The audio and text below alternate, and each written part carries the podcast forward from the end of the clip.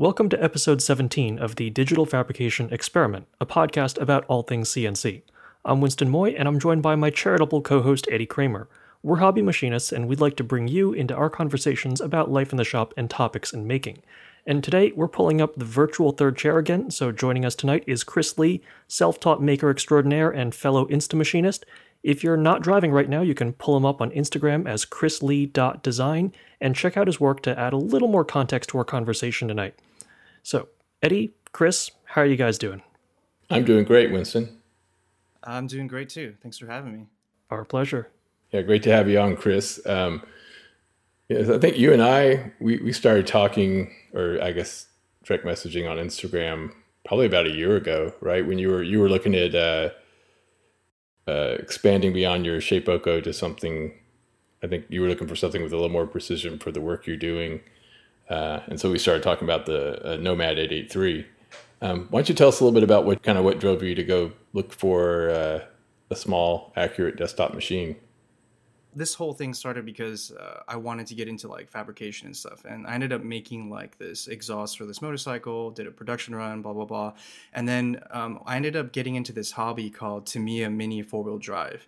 And my buddy Scott, who owns a shop called Dixon Provisions, um, we wanted to make custom parts for this. So for those of you who don't know, it's kind of like a, there's a box kit and you can build this little car made out of plastic parts. You put two AA batteries in and you run it on a track with walls.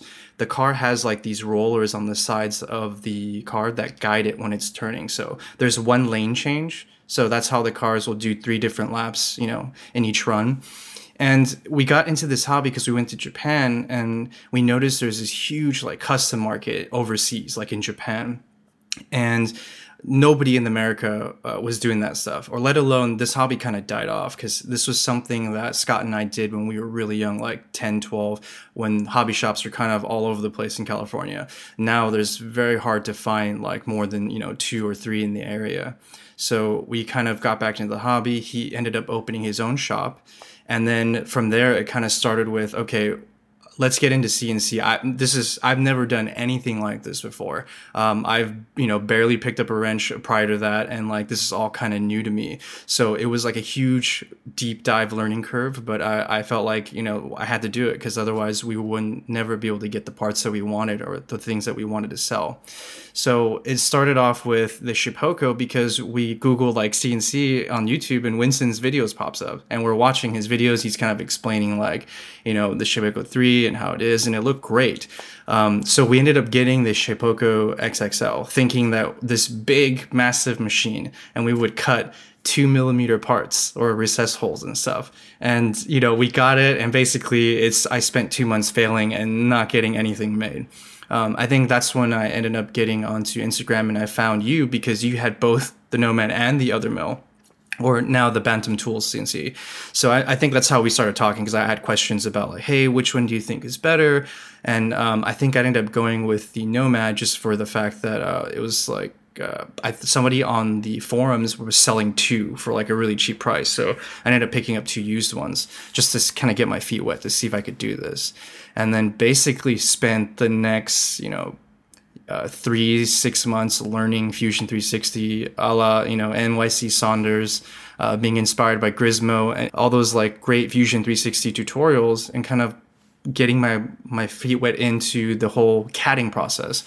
Um, and then you know okay i got to the point where like okay i can you can give me something i can draw no problem. Then it was like okay what about camming like tool paths actually getting to like cutting something? And then that was like a whole other couple months of learning and failing and then then I finally get to like fixturing. And nobody tells you this, but fixturing to me was like one of the most difficult challenges for me to learn because the parts I were trying to make, they weren't like regular shapes, like squares and circles. They were really oblong, like obtuse, weird corners and radiuses for like carbon fiber parts and stuff. And like you couldn't do simple bolt downs because, you know, we were trying to like do facing operations at angles and stuff. So it was a huge learning curve, uh, but it took a lot of time. But that's when I got the Nomad, it really helped me kind of learn this whole process. And i wasn't scared to make mistakes because i crashed a bunch of times but it doesn't really matter. These things are pretty pretty tank like and you know $10, 15 dollar end mill was not a problem if you broke it.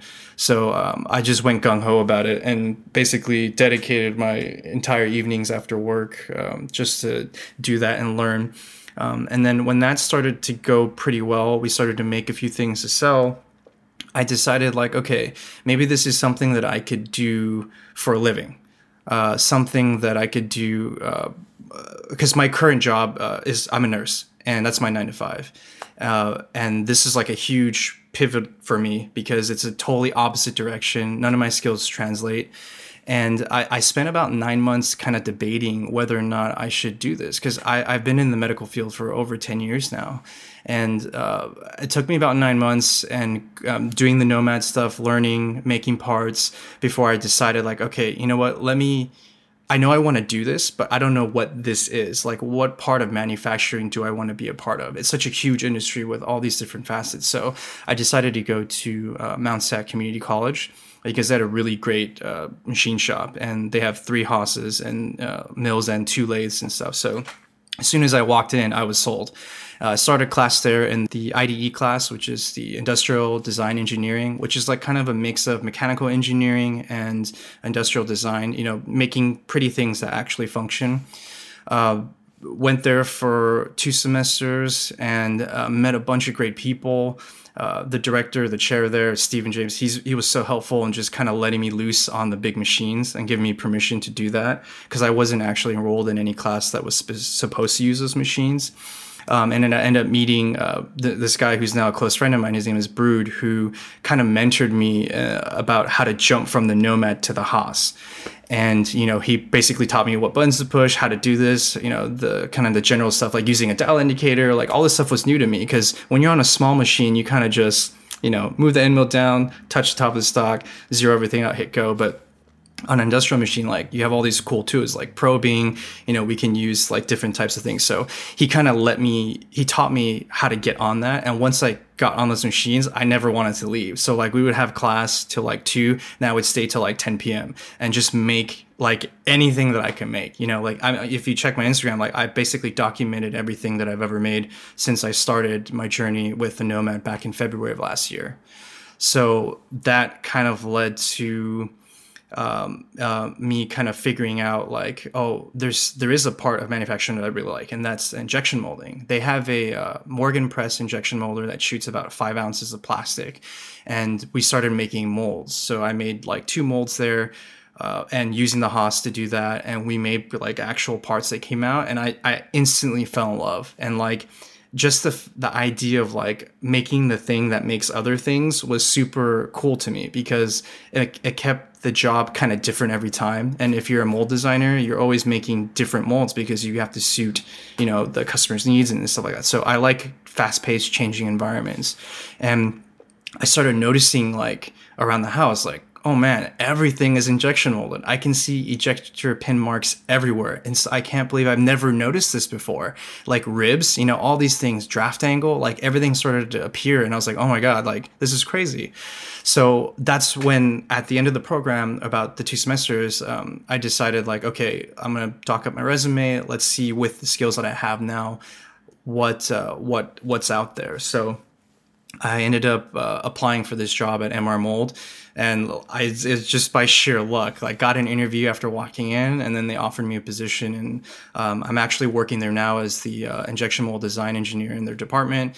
Um, I'm also working as a nurse still in the evening, so I'm double timing it until they can find a replacement. But that's kind of like where I am as far as uh, the whole trajectory and stuff of my path and like how I got there. That's a pretty inspiring story to kind of switch from, you know, I guess what you were planning on doing probably the rest of your career to kind of a new a new passion play, right? It's it was scary, you know, and like uh, I I hope people listening, like if you're kind of in my position, like if you find something you're passionate about, you should do it because I love the nursing that I do. I work in the oncology field, so it's pretty pretty gratifying working with those kind of patients and stuff. But it made me realize like time is really short and, and life is short. So if I'm not doing something that I absolutely love, then no matter where I am in my life, I should be able to drop it turn and go another direction and go look for that happiness, you know, and um, so far it's worked out and I, I think I'm lucky. I, you know, I, I met a lot of great people and I think I wouldn't be here if it wasn't for a lot of people helping me out, you know, you guys included. Um, so it's been, it's been amazing. Um, I feel like, like just luck, super lucky that this kind of stuff keeps happening. And here I am on a podcast talking about my life. Like it gets even crazier, you know, by the minute. Tamiya cars, they're, they're small, right? I'm assuming they're like um, how big are they? Uh, their scale is 132. Um, they're about 165 millimeters in length. I think 70 or 105 millimeters in, in width. Um, so yeah, it's like a regular box kit. So the car is like super basic, right? It barely has anything. And but the fun part is when you get to like the advanced classes. We call it open class, and basically you're allowed to machine cut uh, trim, shave, anything, as long as it's an original part from the Tamiya company. And so you can get really intense creative with these things because uh, people were taking like um, these carbon fiber plates, stacking them on top of each other, putting recess cuts for springs, and making like a movable sliding damper. So when the car enters a corner, it like pivots off the spring and it pushes off to gain speed. So I, I love this stuff because it's like micro engineering on a really small scale. But there's like, you know, how do you keep the car from not bouncing out after you're going super fast and there's like a jump, or there's like a 30 or 40 degree bank, or there's like these crazy types of like features in the racetrack, and you race three or five people at a time time. So there's all this crazy stuff going on. But the, I think the most uh, amazing thing about it is like you have to engineer everything before you let go. Because once you let go of the car, you just have to watch it run. And there's a lot of factors like luck, you know, vibration, you know, physics, inertia, like everything. So it's like it's such a small like kid hobby, but like if you dive into it, it gets really really fun. And like the engineering aspect is like super advanced. And that's kind of what pushed me to get into the CNC so that we can make these really cool, complex parts for these cars and make them go faster. Basically, you're not making them from scratch. You have to take a, a pre-manufactured part, right, and somehow figure out how to work hold that and modify it. Which that's not like to me. That's not the traditional way uh, self-taught hobby machinists start. Like that's more challenging, I think, than what a hobbyist might deal with starting from raw material, right? Because work holding's a little simpler when you're starting with a block or or plate um, versus like a pre-existing manufactured part that you got to hold and locate very precisely, right? Because I, I, can use big stock and kind of get my part cut out of it, even if I'm off a little bit, right? um, as long as I have enough meat in the stock to kind of allow for that, I don't have to be necessarily too careful about dialing in the stock on the machine. Yeah, if I had like a pre-existing part and I needed to put a hole like right in the center of it, right? You're, you're right into the same processes you got to use on the big machines, you know, locating bore and uh, bore center line and all that kind of stuff. So that, that's interesting that you started with the, you started the hard way. Yeah, and it, it definitely felt like that. And I remember one point I'm like, am I am I even good at this? Like, you know, because it was super frustrating like these parts are like really sem- like within quarter of a millimeter in tolerance like you know if, if two holes are apart by 100 millimeters then you have to make sure it's always about that same because they use dimensional stuff to check if the car is legal in racing. So you can't be off by that much because then it won't fit in the dimension box. So it, it was like a i think i did make it a lot harder for myself but i didn't know I didn't know any otherwise. You know, I, that was just to me like that's just how you do it. So uh, it took a long time. Like I think one fixture that I made uh, for these parts, it took me like almost six months to develop. I think I did like ten or twelve different iterations, failed a bunch of times, and finally got it working recently. And now my friend can just go there and hit start and make parts now. So that's pretty cool. Yeah. So one of one of the things I remember about kind of watching your your progress with your Nomad is like the first couple of weeks, I was kind of helping you out and uh, giving you some tips, and then it wasn't very long before uh, I was starting to kind of information was flowing the other way. I was learning from you. I mean, it, it was no time before you had like a, a toolmaker's vice up and running on that machine and some pretty uh, pretty innovative work holding. So I remember uh, it, it was fun to kind of watch your progress with the Nomad yeah like i, I got a two inch screwless vise because i was like i need to start holding stuff and it was funny because after all that hard fixturing then i got into like raw stock and then it was like oh okay this is way easier but i noticed Yeah, and then I noticed on the Nomad, like, well, there's I, I the Vice wasn't in stock uh, that they had, the fixture plate wasn't in stock that they had, so I was like, okay, I got. I need these things first. So um, because at this point I had access to the Haas, I made my own um, 8x8 threaded table. So I did like an M6 by 1 half inch uh, center to center. And I did that. I started making these, uh, you know, stop brackets and fixture clamps. Um, I tried to do like uh, just basically like create creative fixturing, trying to figure out all these things that I can make for myself to use. Um, and then that helped a lot, you know, making different parts, uh, learning from you, like that trick with the adaptive thing where you offset by a little bit so that the uh, adaptive path can kind of go back and forth on the outline. That was super super nifty. Um, and between you and Winston kind of helping me, like it really was able to get me through these like walls that I would hit and help me keep going. So I've always been really appreciative of that. I just want to jump in with a little bit of context for the viewers. Uh, Chris, you got your Nomad after the Shapeoko, and you sent me an email. I looked this up about the Shapeoko back in October of 2017. So basically, you've gotten to this point in less than a year and a half, which is ridiculous. Yeah, that's right. Uh, we got in October. I got the Nomad in February, and then I started school in March. Um, and then this whole year has just been a blur. It's just nonstop, you know, everything. So, and then now I'm I'm a mold designer, which is crazy to me. That, that's kind of the value of having, uh, I don't know, deadlines right word, but you you had something you had to get done, right? You had people waiting on parts. You had uh, uh, you and your I don't know if it's a partner or friend um, that were working on the car parts. You guys, you know, you had a business, right? So there's a little bit of extra pressure to become productive once you invest in a machine like this. When I first got my Bantam machine, I spent probably four months just dorking around with it, doing little parts and you know stuff I would see on uh, Instagram or YouTube, like more, more like techniques, right? Not actually finished parts, I'd be trying like adaptive clearing and just some raw material and stuff. Um, it wasn't really until I came up with something that I wanted to try to sell that I actually started learning much faster, right? Had purpose. So I'm a big advocate of, you know, have some goal or some purpose, right? To kind of keep you always growing. And um, it sounds like you had a bunch of a bunch of irons in the fire in that respect. Yeah, um, you know, at first I was starting to feel a little overwhelmed because I had so many things going on. But then at one point, I kind of stopped taking new stuff, and then I realized I, I kind of like having my plate full because it allows me to manage my time better to pick projects to work on. Because you know, sometimes when you're CADing stuff, you get stuck, and design wise, it's like okay, it allows me to kind of jump into another project, work on something, and then kind of come back when an idea hits me. So um, I had the I was making injection molds at school. I was working for these fixture things for my friend at uh, Dixon Provisions, and then on when I got home, I would try to just design my own stuff because I wanted to make you know cool things as well. So kind of juggling all these, uh, and also oh, and also my friend's motorcycle shop. Um, I was helping them make some parts for like a TP, an air sensor for one of their motorcycle uh, intakes. So that was fun. That's when I got to use the Aero 500. Uh, I got to learn how lucky we all have to be able to use something like a Haas because using that controller from 1995, it was like nightmare and headaches and lots of alcohol to get through all that.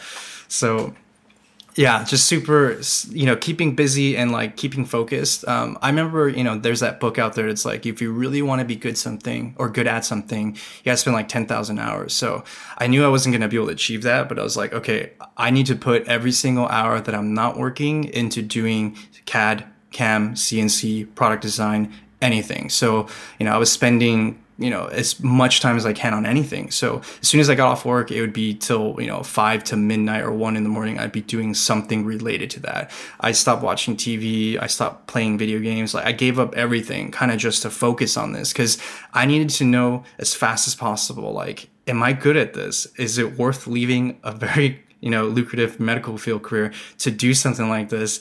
And i'm i'm like 34 so i'm not exactly young. And you know at this point i shouldn't be making these kind of changes. Uh, so i really needed to prove to myself that i could do this and i could do it well. Because if i wasn't going to be able to do it well i don't think i would have uh, done the change. It sounds like you're definitely on a great trajectory for continuing to get better and better uh, especially like mold making. Is very challenging um, I think that's some of the best machining I see out there. Uh, you know, it's one of the I guess specialties that really really care about surface finish, right? That that's exactly why I got so attracted to that because they live in like tents and a, a thou is like a mile, you know, like so I love their finishes. They have to be on point, accurate. On top of that, they have to be able to, you know, make the mold, test it, and then put it back on the machine and dial in those tolerances and holes or fix something again. So I figured if I want to be good at something like product design or designing, if I can make a mold, I can make anything. And that's kind of why I, I'm going this way because I figure if I can learn on the job and also make myself better as a product designer, like it's a win win for me. So you're pretty well kitted out with uh, Carbide 3D gear. I think you, but you just got a, a new acquisition in your home shop, right? Yeah, uh, the guys at Bantam Tools and Zach was they're nice enough to send me the machine, and like as soon as I got it, it came at like the most perfect time because like Autodesk Cam Challenge, last minute stuff so I'm busting two spindles at once, and I'm just absolutely in love with the 26k RPM spindle. It's like the thing that's been missing from my life that I never knew I needed, because it's pretty cool and it's it's amazing to get those kind of surface feet per minute uh, with that thing with the small end mills. So definitely loving that machine. Yeah, it's a great little machine. I love the you know the form factor and um, how much you can do with in that such a small space, right? With the it's quick, right? It's quick and it's accurate and uh, it's quiet and it's very well self-contained as far as the mess. The enclosures, uh, like was one of the one of the things I really liked about it. I have two here now, which I'm really happy about. I keep them both pretty busy. Um, but I'm really looking forward to seeing what you do with it. Just the parts I saw coming off today look really, really good. Look out, Autodesk Cam Challenge. I mean, we're you know us three hobbyist guys. We're like competing against like million dollar five axis machines and stuff. But I mean, it's just it's fun, you know, to try to make the best thing that you can make with the, with the tools that you have, and getting creative and like pushing yourself. I think that's what this challenge is really about. So uh, I always love seeing the entries and what you can make. So looking forward to what we see uh, on Wednesday over here. Yeah, I mean, you mentioned you know the big the big um, Insta machinists that, that have access to the the you know six six and seven figure uh, CNC machines um, always always place well in that contest. But as I recall, you you placed last year. Um, I can't remember exactly. It either honorable mention or um, one of the ten top spots, which I thought was pretty fantastic because you you were still pretty new on your Nomad at the time, and I, I'm trying to think that may have been the only hobby machine that kind of placed at all last year. I don't remember if it was honorable mention or top 10, but I did get a swag bag, so that was cool. I got like a nice uh, Autodesk polo shirt that I love. Um, and like a like a shop shirt and stuff like that. So that was that was definitely cool. And you know, it's, it's little stuff like that, like little things that happen that really reinforce like okay i'm doing the right thing keep going because i think if it wasn't for things like that um, and making cool stuff that people seem to be responding to i don't think i would have been as confident you know? Like now after everything that's happened i look back and i'm like okay i made the right choice. I'm doing the thing that i was made to do and i'm okay. I'm gonna be all right because you know it's really scary to do the, the change especially leaving a 10 year career but uh, super grateful that everything's working out. And i think even being on this podcast is a great thing for that. Like i'm here. Like you guys are talking to me and that's that's cool. Like i never would have thought that i'd be someone you know interesting enough to talk to. So this is definitely a humbling and amazing experience well, we're, we're very happy to have you here. And I know you, would probably agree with this sentiment. You know, I tell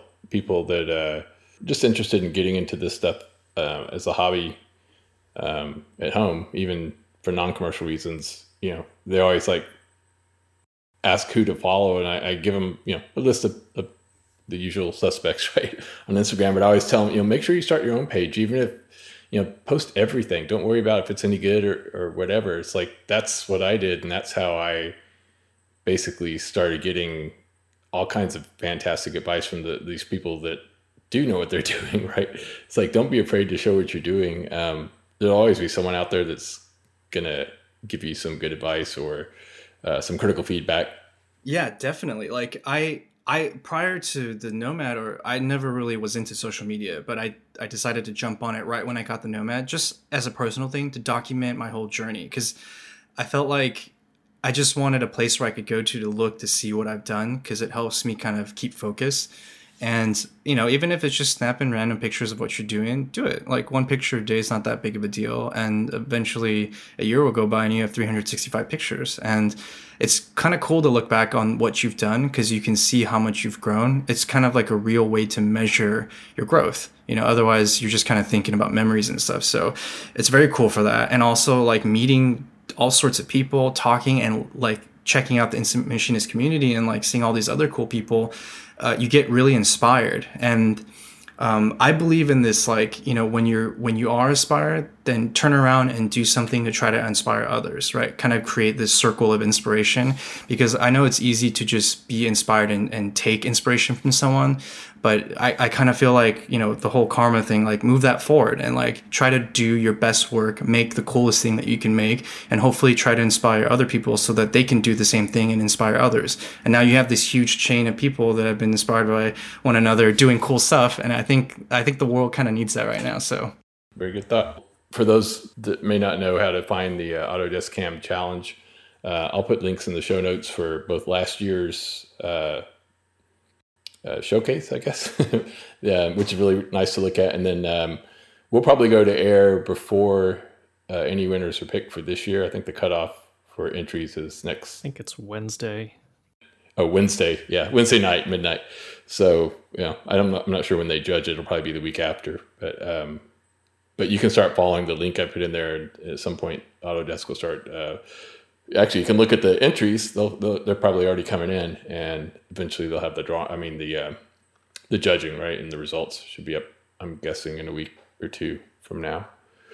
I'll have those links in the show notes. Um, hey chris so you um, you mentioned that i'm still kind of trying to get my head around you bought uh, a huge xxl shapeoko xxl oh, yeah. these little 132 scale cars. Um, so tell me um, so you and Winston, I guess, uh, kind of that's kind of the the nexus of how you two met, right? Yeah, I sent that email, and it, it must have been something like, "Hey, uh, how do you machine aluminum?" or "Why is this doing that?" And I remember my uh, spindle wasn't tramming right, and like, oh my god, that was like a whole thing of itself. Like, you have to imagine, like, I was from no experience in this stuff, not even machining or mechanical sense, like jumping into this, it was a huge thing. Um, you know, the the wiki was something that I had to read a lot, but even then, sometimes I didn't really understand what I was reading. So uh, watching Winston's videos and also like our email correspondence and stuff, it, it really kind of helped push that. And then it wasn't until I finally realized like I'm trying to make, I'm trying to build stuff with like nails. Like I need a hammer, I need the right tool for the job, and that's when I started looking into like the Nomad for for the turnkey solution and stuff. So that we still have that Shapeoko X though. It's just it doesn't get too much use because um, the shop ended up getting like a laser cutter, um, and it's easier for them to kind of use that to make stuff. Yeah, yeah. I, um, I'm kind of in the same boat. I, I love my Shapeoko, but uh, it's like it's a little bit more investment and time in getting that up and running compared to all the other machines I have here. Just because it's kind of I don't want to say it's a DIY, but it's you know you start with the kit right and you put it together and doesn't come with an enclosure, so you got to build that.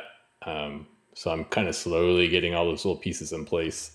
Uh, but I, I actually uh, awfully close now.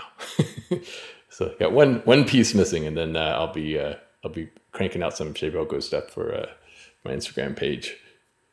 It's only been like half a year. Yeah, more than half a year. I think I got it in uh, I want to say like March of last year.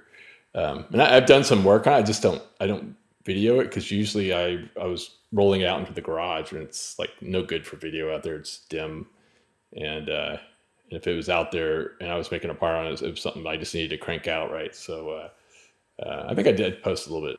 Yeah, I probably posted like a third of what I've done with that machine. It's not it's not it's not exactly sitting here gathering dust. It's getting used, but uh, it's not kind of getting featured. So I want to get it uh, more presentable and and usable inside uh, inside the workshop, right where I use the rest of my machines and have all my camera gear set up. So almost there. Oh yeah, it, it's a great machine. You just need to make sure that it's for the right thing you want to do. I think. I have like this, this pretty large backlog of uh, uh, big projects, right? I mean, large material or large part sizes, right? That, that don't fit on anything else. So um, I'm ready to start working down that list. Uh, they're mostly stuff for friends and family. But the Shapeoko is really the only machine here that can do do the, the bulk of those. I mean, once you've seen you know Vince do his thing, it's kind of like okay, we're all slacking a little bit. We need to up the up the game. So, so, uh, and Winston, are you? Um, I know you're also entering the Cam Challenge. Um, and you started kind of posting your stuff. Hopefully, I'm not giving away anything. I think you've gone no, public with it. It's just more of an emotional roller coaster for me right now. So, um, I, I, started collaborating with a uh, pretty good uh, fusion designer um, up in Canada, and she had an idea for a part. Uh, she mods Nerf guns. Um, that's that shouldn't be a a giveaway because people have already guessed what the part is on Instagram. Um, but she came up with a part. Uh, it's a flywheel cage for a blaster that she's modding, and she thought it'd be cool to do out of aluminum. And coincidentally, I'd been looking for sort of a more technical project to do on the Pocket NC, and I just I didn't really have any five axis parts to make. I was thinking like, oh, maybe I could make like another Turner's cube, but actually use an undercutter and cut off the inside cubes. Um, but that just seemed like making something for the sake of making something.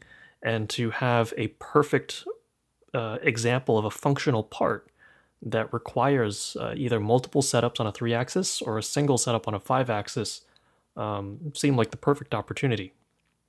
And so I seized upon that uh, as something I, I, really wanted to do. It'd be great practice for the Pocket NC, um, but I've just run into so many headaches. I thought Cam would take me like an afternoon, ended up taking me like close to two days. Um, I was trying to get this piece. It's about I want to say two two and three quarters inches tall or something, but that's like a just barely within the max travel of the Pocket NC. Um, I had to like shorten my leads and change my containment boundaries to make sure the toolpaths didn't exceed the y-axis travel. It's like I've been butting right up against the envelope of what the Pocket NC can do, and if this part was a sixteenth of an inch taller, I would not be able to make it. Um, so just working around that constraint, and then I've just been. Um, yesterday, I, I crashed the machine twice within five minutes. Both of those, I guess, could be my fault. And then today, I crashed the machine three times, but that was the Pocket NC's fault because I think the, the firmware got corrupted, so I had to reflash it. At midnight, um, yesterday or, or this morning, like I found out that uh, Fusion had somehow lost all of my uh, containment boundaries. So I had to roll back the model a couple versions to find one where the the toolpath still worked. Um, and so just these these ups and downs of when I think I'm making progress, all of a sudden I get hit with another setback, has been um, just a little bit frustrating. But I think the part in the end, assuming everything works, knock on wood, um, is going to be really cool. Uh, more than just a showcase of like what I've done before, which is like semi-functional parts. Like this one, there's like bolt holes, like the the pattern has to be right. Uh, there's a main bore for a Nerf dart to travel through. Um, like the dimensions and tolerances actually matter here. Um, plus, the part just itself is designed in a, a really elegant way. Um, so I'm excited. Uh, it's it is the most technically challenging part I've developed the cam for. It's like 40 separate operations or something. If it works, it, it should be a pretty killer tab that I put at the bottom of this thing. So uh, I, I, hope it's a compelling entry. Yeah, I think you know making a part that somebody else designed is always uh, a learning and expanding experience, right? a skill expanding experience. It is. In in defense of my collaborator, she actually did a pretty good job of thinking through how to make it manufacturable. Um, so like other than like a fillet being placed somewhere where it shouldn't have been or uh, internal corner that was too sharp, everything else about it was technically doable. I just had to pick up some rather exotic tooling to make it work. Um, I have a, a Harvey, I think it's a 10x reach eighth inch end mill. So like a, a tiny like three sixteenths of an inch of, of flutes, and then like followed by an inch and almost a quarter of just extra shank behind it. It's a really goofy looking end mill. The stock you're starting from is pretty big. It looked like it was like three inch by maybe one inch by two inch, two and a half inch. It's it's two and a half inches wide. It's three and a quarter tall, uh, and one inch thick. And that that's maxed out the capacity of the pocket NC. Yeah, and it's a full uh, full three plus two part. You're you've got machining on every side of that uh, top, bottom, front, back, everywhere, right? Um, Pretty much. Yeah, yeah. So that's gonna be a tough one. Uh, it looks like you know, it looks like uh, it's coming along. I know you, like you said, you had some challenges, um, but I think as I think I'm about the halfway point. Um, I finished all the roughing. Yeah. Well, I mean, on track is a relative term. I was hoping to have this part finished yesterday, um, and I barely got through the first roughing operation yesterday. What was that rule again? Uh, whatever time you think it's going to take, times it by pi. John Grimsmo pie Time. yeah, it's totally true. So Winston, for um, I think it was a week or so ago, Winston posted this this kind of uh, frivolous uh, version of the Autodesk CAM challenge. His his uh, complement to it, which was the Autodesk Bowl challenge, because um, we were all kind of thinking about surface finishes coming up because uh, that had been hinted at as uh, kind of important for the Autodesk official CAM challenge and I think I started trying to see if I could how close I could get to a mirror finish a couple of weeks ago, and then uh, I think Winston, a few other people on Instagram were doing it, and then uh, Winston just kind of sprung a contest out there, or more of a just see what you can do, right? Uh, and posted a, a, test part that we all. Yeah, I mean, I figured we needed a common part. Compare uh, compare results, and Chris, you and you had something for that, right? Yeah, I did it on the Nomad first. Um, I, you know, everyone is using ball end mill, so I wanted to try. Uh, what if I had like a twenty thou corner radius flat end mill? So I gave that a shot. It still had all these little. I don't know if it's like pitting is the correct word, or these little bumps around everywhere on the dome. So it wasn't really that great of a finish. Um, when I got the Bantam tool machine, I tried putting in uh, 70 75 aluminum and i got a way better finish on that but it's still not a mirror you know? But i mean it's way better looking than what i was getting on the nomad. Um, i'm not sure if that's just because the material is a little bit harder and it cuts better and it's not so gummy or is it just purely because 26 uh, krpm you got higher surface feet per minute and that's what's helping the finish along. But using relatively the same tool paths the finish was just amazing on the 7, 70 75 yeah, yeah. The the RPM definitely makes a difference. Um, higher FSM, from my experience anyway, uh, I definitely see a positive impact from it. But anyway, yeah. So that kind of got some good uh, good participation. I, will put a link for that out there too. Uh, it's just an Instagram hashtag, but um, there was some really amazing. it was kind of you know it was just this hobby guys doing it at first, and it kind of caught the attention of a few uh, uh, the Insta machinists with big machines at their disposal, uh, like Marvin uh, who's been, you know he's been on our show before. Marvin uh, uh, pretty much shut the rest of us up with his current his current uh, machined entry, but there's some really good ones on there, so it's worth a look. Um, so you're kind of yeah, you've got a new machine, Chris, that you're just starting to get comfortable with the Bantam Tools machine, and at the new job at MR Mold, are you going to be? Are they five axis shop or is it all tr- kind of traditional three axis? So you're going to be kind of getting an opportunity to, to move into multi-axis as part of this uh, new gig? They definitely have five axis machines. They have wire EDM, they have RAM EDM, and they have a ton of giant like three axis CNCs everywhere. So they have a really hefty machine shop. I don't know if I'm going to be able to uh, get in there and do stuff. It's it's early because right now my department is strictly engineering design, so that's all we've been doing. Um, but I'm hoping in the future I'll be able to slip in and kind of take a look. I every time I take lunch, I walk by the five axis just to see what it's doing, and it just looks amazing every time I walk by. So really hoping that I can get my foot in somehow. Um, unfortunately, they all use Mastercam the program and uh, for the three axis, and I'm not sure what they use for the five axis, but I need to start learning that if I want to have any chance of kind of you know sneaking my way in and trying to do what I can do over there. Yeah, it's going to be good to see. Uh, I don't know if you'll be able to post any of that. Probably not, but uh... I'll try. I, I am definitely you know I signed an NDA and everything for the stuff that we make because it's all protected proprietary stuff. But if I can take anything, I will take pictures because that shop is amazing. It's like heaven for me. Like walking in there and seeing all that stuff go on. Um, so if I can, I'll definitely try to sneak some stuff. I don't think we mentioned it at the beginning, but um, you're you're in Southern California. You're pretty close to where Winston is now, um, L.A. area. Is that correct? Yeah, we had. Uh, I met Winston for the first time in person. We had lunch uh, a week ago, I think. Uh, yeah, it's cool to finally meet like somebody in the local because I you know prior to this I don't have anyone to talk to about this kind of stuff because no one I know is doing anything like this. So it's definitely cool to meet up and like kind of nerd out a little bit about CNC. Vince is pretty close to me. He's like I don't know, forty five minutes away, and uh, I probably need to get up there a little more often than the one time I, I went up there. We talk all the time, but um, but you know I always enjoy uh, really enjoyed seeing his shop last time, and he's he's come a long way since Winston and I visited, uh, machines have been heavily modified, and he's cranking out some really crazy stuff. So I'll probably get up there again, uh, see if we can get lunch or something.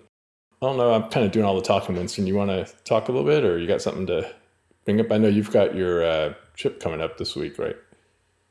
I I do. I mean, I was perfectly happy letting you guys talk because like I've already met Chris, but um, I don't know. There, there's I'm I'm sort of just I had my eye on the uh, the Pocket NC while you guys were talking. I had a camera feed pulled up um, just to make sure it didn't crash. Are you again. running your machine right now? It, it finished just a, a couple minutes ago. Um, it was running a finishing pass on the back side, which uh, for me is a little. Um, having seen the machine just misbehave before, that's the part where I get a little nervous because that means I'm at the point where I have no stock to leave left. So if it does anything wrong, it's going to irreparably harm the part. Yeah, you'd be surprised how much that happens even on like the three axis stuff. Like I've ran a program twice and it failed on me the second time, which made no sense. But then I ran it a third time. I noticed that when it was doing like the final pass, like contour pass, I guess the part, the little piece of it, like flies out and then it wraps itself in the end mill and then it like stalls and twirls and so it's like even though it ran good the first time by luck, it's like you kind of I started keeping that in mind. Like okay, as it's milling, how are these excess stuff going to come off or are things going to start flying or wrapping around and that, that was challenging today trying to cram for the cam challenge because i'm trying to run two machines and trying to cat at the same time and then all of a sudden i hear and this whole thing stops and i got to run over there and I'm like what happened and then kind of like you know uh, troubleshoot something on the fly while all these things are going on. Yeah, there's quite a bit of non-determinism in uh, this supposedly deterministic uh, machine toolpath process, right? That's still part of the fun for us hobbyists, because like while the the big guys in the shops go for like process reliability, I mean we're still developing like practices to do basically the same thing. Like if we know something's gonna pop out and just fly across the CNC or, or like cause you to miss a step, then we use tabs or we put a little piece of double-sided tape underneath. It's part of the fun of learning how to utilize these machines and bring them to bear the best in a way that um, doesn't give you more headaches than when you started yeah i love like process like like making one thing is is super fun and and dialing it in getting those tolerances you know chasing tents and stuff like that's super fun to me. Uh, it's not so much fun when like you finish that and you got to make a thousand. That's kind of like uh, not where i want to be but i love everything up into that. I love like failing and like fixing and like adjusting and adapting like that stuff's super fun because i think for me like being challenged and, and changing is important for to keep me in, like uh, focused and entertained on what I'm doing. So as soon as that kind of leaves the window, I start to lose like passion for whatever project that I'm doing. Yeah, prototyping forever. that's what that's what I like. Um, yeah. Speaking of which, like Winston, I don't know if you remember, um, Chris actually helped me with some of my uh, some prototypes I was doing for work holding for the Pocket NC. Uh, I can't remember. It was, it was about yeah, the Pocket NC desperately needs better work holding. Yeah, it, it's a machine that definitely inspires. Uh, at least on my like, I, I like kind of coming up with work holding for that machine because it's it's, it's kind of unique in the challenges of I guess any five axis machine. Right, work holding is always the kind of a unique challenge. Um, but yeah, Chris Chris mentioned he had access to some bigger machines. I think Chris, you did uh, you machined my uh, that first prototype I had for. Uh, I was trying to do like a kind of like a Erowa design quick change palette. Uh, yeah, kind of the redneck version. but uh, yeah, Chris, Chris, um, uh, you machined those. So you had to. That was your first lathe part, right? The the stainless steel uh, center pin for the palette. Yeah, the pin and the two like quarter inch rods going in as a sliding action. Those are my first parts on the lathe. Um, and that was kind of scary, but you know, powered through it and, and, and made the parts and super satisfying when I got everything to fit and the tolerance pretty dialed in, like, you know, having it like slip in there and not too much wiggle room. Um, but your your actual part was the first thing that I've ever made from someone else's design. So that was pretty new for me to like, you know, when someone gives you something, like how does that whole process work? So fixturing, what am I going to do? How am I going to fit this on here? Like do that kind of stuff. So I actually made your thing like twice and I effed up the first two times. So the one that I sent you was the third time that I ended up uh, getting that right. But, I think that's the way we all yeah. do. Uh, we all do those parts for other people, right? They get the one that they get the good one, and I have a desk full of like the bad ones. they kind of my my little collection. I think even John Saunders had something along those lines when uh, Winston toured his shop. I saw his uh, I don't know he called it. It was kind of the desk. I don't want to say desk of shame, but desk of not quite ready to ship this one yet. yeah. Um, it's it's also like at the school setting like i you know there wasn't a class i was taking so as soon as class ended i would rush over there and i'd get about maybe three to four hours to run the machines and i was always trying to like cad the night before cam so i can come in uh, drop stock, pick it up, and then hit run and try to run as many of those machines as I could. So I think at one point I had one lathe and uh, two of the mills running and just like watching everything going. And that was super fun too, like to be able to maximize your time there. Cause, you know, a few hours a night and then having to stop, like it takes you an hour to set up. It's really not much machining time. So I had to keep try my best to like get things going and in that. So that was definitely a really fun experience. And just a quick note, like I learned everything I learned on the Nomad and Shapeoko, it transfers to the big machines. Just when you get to the big machine, they're just different buttons to press. And maybe a couple things that you can now use, like a probe or like a dial indicator, you can actually fit. But other than that, like my transition was very minimal. It was just learning how to press the buttons. And like that's crazy to me that you can buy this small machine that fits in your apartment that can train you for these giant machines that you can't afford. And I, I just hope people understand that it's such a great tool to like to train yourself and to break things and learn and then get on the big machine and it totally just it transfers. So i, I just hope people explore that as an option if anyone's contemplating jumping into this uh, cnc madness. Yeah and i think uh, autodesk fusion plays a big role in that kind of seamless move from a small machine to big machine. And uh, you know you can stay in that same environment and the time you invest in learning something hard like cad cam right can translate uh, to pretty much any machine it can post to, which is that's kind of cool. Um, but yeah, I just wanted to say thank you for that part uh, for the for the fixture. I've actually I had it out recently because um, I have the tombstone mounted on the uh, the test Pocket NC here, which I've been posting about. Um, but one of the things I did, you know, I love the tombstone, but I, you know, first design you always think of things after you've kind of built it and used it a little bit that you would do differently and the like the mounting screws to put it on the rotary table are covered by the vise uh, the four it's a quad vise right? On the one i'm talking about the quad vise tombstone. Um, once the vices are mounted i can't get to the mounting holes that that bolt it to the rotary table so i have to like pull the vices off to pull the tombstone off. So i was kind of thinking you know that plate the quick release that you machined for me um, like a variation of that would have been perfect I'd have to shorten the tombstone a little bit, but basically just drop the get rid of the base plate on the tombstone and have it mount to that plate where I could just push a button and I can take it off and swap it out. Because I, I, my goal originally with the with the tombstones was to have uh, like hot swappable or not or swappable, right? Have one that I'm setting up at stock while the other one's being machined and just be able to swap them out and keep going. Um, but right now it's like I gotta tear down the or tear down the tombstone to get it on off the, the machine. So um, it still still works really well, but I just need to. I think I'll I'll keep going with that design. Um, learned a lot from the you know actually having a physical part that you made. Um, helped me kind of see where I'd go next with that. Yeah, and that that's kind of the dream for me too. Like, how do we take these, you know, big industry standards like plate pallet fixturing and stuff, and how do we bring that to our small machines? Because I have so many ideas for like palette fixtures, uh, quick releases. I'm, I I want to make a vacuum table for the Nomad. So like, there's all these like cool things that I want to take that I see like from Pierson Workholding or whatever, and I want to like miniaturize them for our scale because it'd be super cool to do that. So I absolutely love. I hate and love fixturing at the same time because sometimes it can really annoy you, but at other times like it's really cool when you make something that actually works. So we're we're we're getting close to an hour. Um, so I had a couple more questions to ask you. So now that you're kind of kind of jumping in with two feet into uh, the world of big uh, big manufacturing, are you still going to keep doing what you're doing on Instagram uh, with the Nomad and the desktop class machines? Is that still in your future? Oh yeah, like I, I love the Nomad and the Bantam, and like I'm actually envious of you guys because you guys have a Pocket NC, and Fifth Axis is like my next like thing I want to do, and I'm I'm kind of waiting to see, you know, between the Pocket and NC or the Fifth Axis Maker, like which one I want to get. But I definitely want to dive into that, and hopefully Winston will be cool enough for me to just stop by and like play around with his Pocket and NC since he's so close.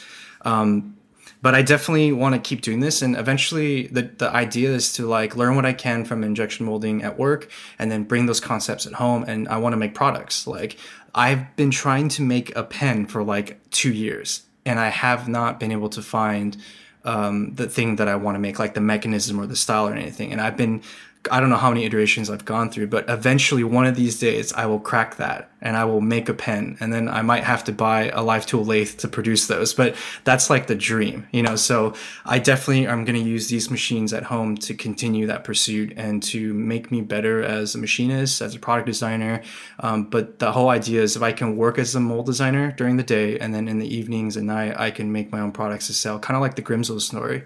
Uh, that would be the most amazing life that I could possibly dream of. Chris, I'm going to put it out in a public forum that you are authorized to borrow my Pocket NC for a month. Um, especially if you want to make a five axis part, bring it into work, and just build up a little street cred with your five axis coworkers. It's cool with me. Yeah, like I mean, those guys. I think they have like a Yasda, and he was telling me like it's over like a million dollars or something with all the tooling. And I, I was like, what in the world? They like they had to carve out a six foot by six foot slab and put new concrete in just to hold the machine to separate it from the rest of the shop. So I think it's massive. Yeah. So yeah, just that. I really appreciate that. I can't wait to uh, you know play around the five axis stuff because that's definitely been uh, what I've been drooling over when you guys are posting all your stuff on Instagram. I was gonna say, if you're thinking about getting one for yourself, um, we're we're recording what is this Sunday the seventeenth, so keep an eye out on uh, Pocket NC's blog. I think next week there's gonna be some something good. Let's just say that some good uh, awesome. good announcement, yeah, about where they're going with the with the uh, the V two. No, I was I was just gonna uh, just chime in and say that after this current five axis project, I'm probably going to be pretty traumatized about five axis for a while. So it'll be the perfect time to to switch it out. You can trade me your Bantam Tools machine and let me experience the joys of uh, SFM. Oh, it's so good. Yeah, it's so good. I can't wait for you to try that. I, I literally was smiling like crazy, like just being able to hit those. I think I hit 850, which is about the closest to max, and that, that was pretty amazing which is that's that's in the sweet spot for aluminum. But actually, um, while you guys were talking with each other in our little hangout chat, um, it just it made me appreciate our community more. Because if you want to borrow the Pocket NC, or if I want to borrow your uh, uh, Bantam Tools machine, like we can actually just meet up face to face, and you can show me how to get started. Because trying to follow along in your chat with no context was a little difficult. Um, but I'm sure I could pick it up a lot more quickly just having you physically there, like just pull up the UI, show me what I need to do. Um, so I'm actually pretty excited about that. Yeah, like I, you know, I I got a little tipsy and, and then try to like make uh use a new machine while you're a little drunk is never fun and I couldn't get the I couldn't I couldn't get the damn thing to work. And like it took me until I sobered up the next day to figure it out but I ended up using like uh, the wrong post. I thought it was TinyG. I didn't know they had another mail post. And um, the workflow is a little different on the Bantam tools but I do like it now that I figured it out. So yeah I, I'd be more than happy to show you just give you a rundown because it's always faster to learn from somebody showing you than trying to watch a YouTube video or something. We'll probably wrap it up now. I know Winston, you're going to be at Workbench Cons leaving Wednesday, right? So you're are you there? Uh... I am leaving Wednesday, hanging out in Atlanta for a just uh, doing a little sightseeing on Wednesday, um, getting in mid afternoon, so not a lot of time, and then Thursday evening, all the the festivities start. That's the the sort of um, kickoff happy hour type thing, and then uh, just rubbing rubbing shoulders with all the the famous people out there, um, and handing out stickers. Is that going all through the through the weekend? Uh, it's it's full day Friday and Saturday, and uh, Sunday is just your travel day. Okay. Well, if we have uh, any other DFX listeners going out there, be sure to look for Winston. He's got stickers and maybe some other swag to hand out. We'll see. Um, oh, did you guys get a place to stay? That was kind of uh, up in the air last on the last episode. Oh yeah, yeah. No, we we found another um, Airbnb place. So fun thing I learned is that if um, a person, a host on Airbnb, cancels a reservation for any reason, um, they're not able to have the superhost status. Uh, so if you browse the listings, you can see some people have that uh, particular little badge. And um, we, we, after the frustration of being canceled on with like two or three weeks notice, um, we, we started to to realize the benefits of just going with a tried and true um, host instead of trying to find the best deal possible. So, uh, just in case anyone else is uh, looking for a place to stay, that it's something to consider. Yeah. And Chris, have you have you gone or do you participate in any like maker fairs or uh, Autodesk uh, University or anything like that, or is this all kind of in your future? Uh, this is all in the future. Like I, I don't even know what Workbench Con is, but uh, Autodesk University is definitely on my board. Uh, really want to go there this year just to kind of meet everyone and check everything out. Um, the maker fairs are definitely interesting because I recently got a 3D printer, um, the Formlabs One, and I've been messing around with that, and that's been super cool. So just I, you know, this is all still kind of new to me, and once I get a little bit more time, I definitely want to be out there and uh, walk around, seeing what other people are making. Well, great. Well, I want to uh, thank you for coming on our show. Really appreciate it, and I hope we can uh, check in with you a little bit later in the season, see how things are going with you at uh, MR Mold. And uh, I know we didn't get really didn't get a chance to talk about the additive side of what you're doing over there. Maybe we'll we'll we'll uh, circle back to that next time. Yeah, absolutely. Uh, really appreciate you guys having me on here. Uh, super humbled by this whole experience. So, uh, thank you for that. And uh, you guys have literally made uh, my whole week here. yeah, thanks, Chris. And good luck in the contest. Good luck to both of you, even though uh, we're probably going to get overshadowed by by million dollar machines. I don't know about you guys. That doesn't bother me at all. Matter of fact, I'd love. That's actually kind of my favorite part of the of the contest is seeing what the big guys, big machines do, right? Because it's so awesome. But um, yeah, I mean, I like to me, that's like not a, not an impediment at all to entering because I, I just like to show what the small machines can do too, right? And I think you guys do. You know, I didn't really show them in their best light last time because I ran out of time. But uh, but if I if I'm able to get an entry this year, I, am hoping it's going to kind of you know speak well of uh, what a small desktop machine can do. And I'm, i know you guys, Chris's was awesome last time, um, really creative, and as was yours, Winston. Yeah, I totally agree though. Like, uh, you know, we may not have big machines, but that's part of the fun. Because I could have drove over and used the Aero CNC to make something, but um, like you, I just want to showcase these machines. Like, you can make a lot of cool stuff, and you're not really. Um, I, I, hate complaining about what you have. It's, it's more about using what you have to its fullest potential. So, um, yeah. Yeah, so I, would encourage you know any hobbyist that wants to enter the Autodesk Cam Challenge. Um, don't be intimidated by what's going on with the or the entries coming in from the big guys. Um, we all love to see the what the hobby machines can do too. Uh, there's a big audience out there of people that have machines just like you and me and Winston, and uh, you know I'd like to see what other folks are doing with those too. So uh, hopefully we'll get a lot of entries this year.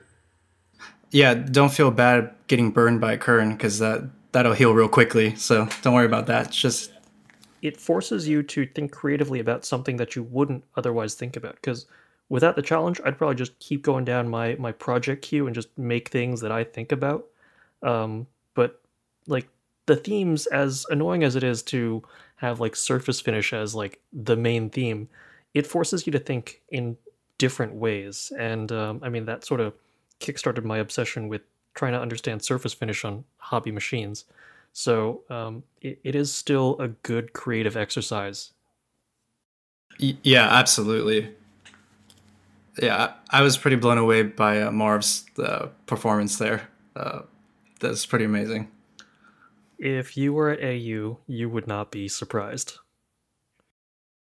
He brought some some rejects from their shop, and his rejects were still just as like brilliantly polished. Yeah, and that was Fresh like in uh, I think fifty plus Rockwell hard steel, hard tool steel.